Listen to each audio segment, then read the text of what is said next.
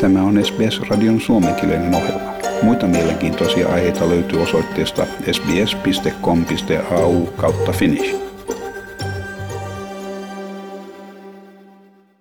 Victoriassa on kirjattu kaikkiaan yhdeksän yhteisössä syntynyttä COVID-19-tartuntaa. Näistä kuusi maanantaina ja kolme uutta tapausta eilen, yli 42 000 testin tuloksena. Eilisen tiistain tapaukset nostavat uusimman COVID-aallon kaikkiaan 54 tapaukseen. Kaksi kolmesta uudesta tartunnasta on jo eristyksissä olevien henkilöiden välillä ja kolmannen tapauksen selvitys on edelleen kesken, mutta se ei liity mihinkään jo tunnettuun lähteeseen. Terveydenhuoltoministeri Martin Foley sanoi, että vaikka alhainen tartuntojen lukumäärä on myönteinen asia, terveydenhuoltoviranomaisilla on siitä huolimatta edessään melkoinen urakka yrittäessään estää viruksen leviämisen. Tässä terveydenhuoltoministeri Martin Foley. There continues to be uh, significant concerns around ongoing transmission in particularly our northern suburbs and many large exposure sites that have been added to the exposure site list uh, over the last 36 hours. Our public health uh, team are currently weighing up whether there is still coronavirus circulating in these communities, and we still consider uh, our response to the current outbreak on a day by day basis.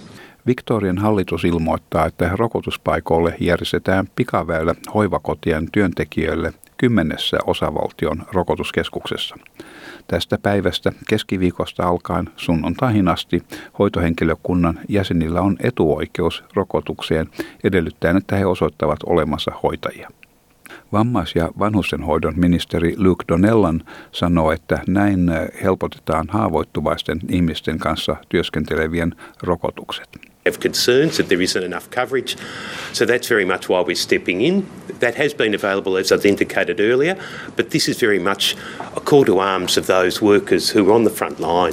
It's very much come out, we'll give you a priority lane so it makes it quicker and easier, get through it um, in a speedier time because we very much want to ensure we're protecting those vulnerable people in both the aged care facilities and the disability sector from COVID 19. Viranomaisia huolestuttaa ihmisten tartunnat tuntemattomista lähteistä, mitkä eivät liity mihinkään jo tunnettuun tartunta-alueeseen.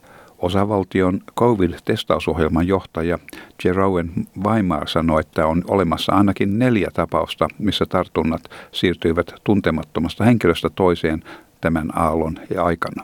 Jeroen Weimar kehotti kaikkia vilkkaissa ostoskeskuksissa käyneitä mukaan lukien Craigburnin Central sekä Port Melbournen ja South Melbournen kadut, myös Epping North ostoskeskus ja Broadway Reservoir käymään koronatestissä. Hän sanoi, että nämä kaikki ovat esimerkkejä paikoista, joista saattaa saada tartunnan hyvin vähäisen kosketuksen seurauksena. And they're all examples of transmission with very limited contact. We, have, we are used with, with, previous, uh, with previous variants, we are more used to transmission really occurring in the home, in the workplace, or where there is real people knowing each other already having a lot of contact. All those, all those big social settings. These are quite different, and it's a much more fleeting contact. As such, we are really keen to see people come forward. Muissa osavaltioissa Perthin eteläpuolella sijaitsevassa terminaalissa olevalta laivalta löytyi miehistön jäsen, joka antoi positiivisen testituloksen. Hänen uskotaan olleen laivan kokin ja, ja hänet vietiin ambulanssilla hotellikaranteeniin. Länsi-Australian pääministeri Mark McGowan sanoi, että yli 20 muuta miehistön jäsentä olivat oireettomia. Tässä Mark McGowan. The state government's very, very strong view is that the ship should sail as soon as possible. Uh, we'd like the ship to sail, go back to, I think it's to Malaysia uh, with the cargo and uh, leave uh, Western Australia as soon as possible.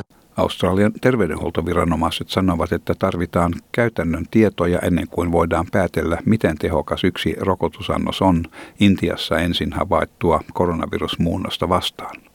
Britanniassa viime kuussa tehty tutkimus osoitti, että kaksi annosta AstraZeneca tai Pfizer-rokotetta olivat molemmat 88 prosenttia tehokkaita intialaista muunnosta vastaan.